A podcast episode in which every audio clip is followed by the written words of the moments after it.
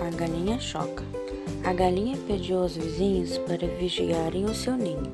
Pediu a pata que mora de um lado, pediu ao jabuti que mora do outro, pediu a pomba que mora em cima, pediu ao coelho que mora embaixo. E lá se foi a galinha catar minhocas para o jantar. A galinha voltou e contou os ovos. Contou uma vez, duas, três vezes e ficou furiosa. Ela gritava: O que aconteceu? Mas ninguém viu. A pomba em cima cochilava. A pata de um lado se distraía. O jabuti de outro roncava e o coelho sumiu. A galinha sentou no seu ninho. Vou chocar este ovo também, ela falou mas sempre desconfiada, olhava para cima e para baixo, olhava para um lado e para o outro. Quem será que botou mais um ovo no meu ninho? pensava a galinha. Creque, creque, creque.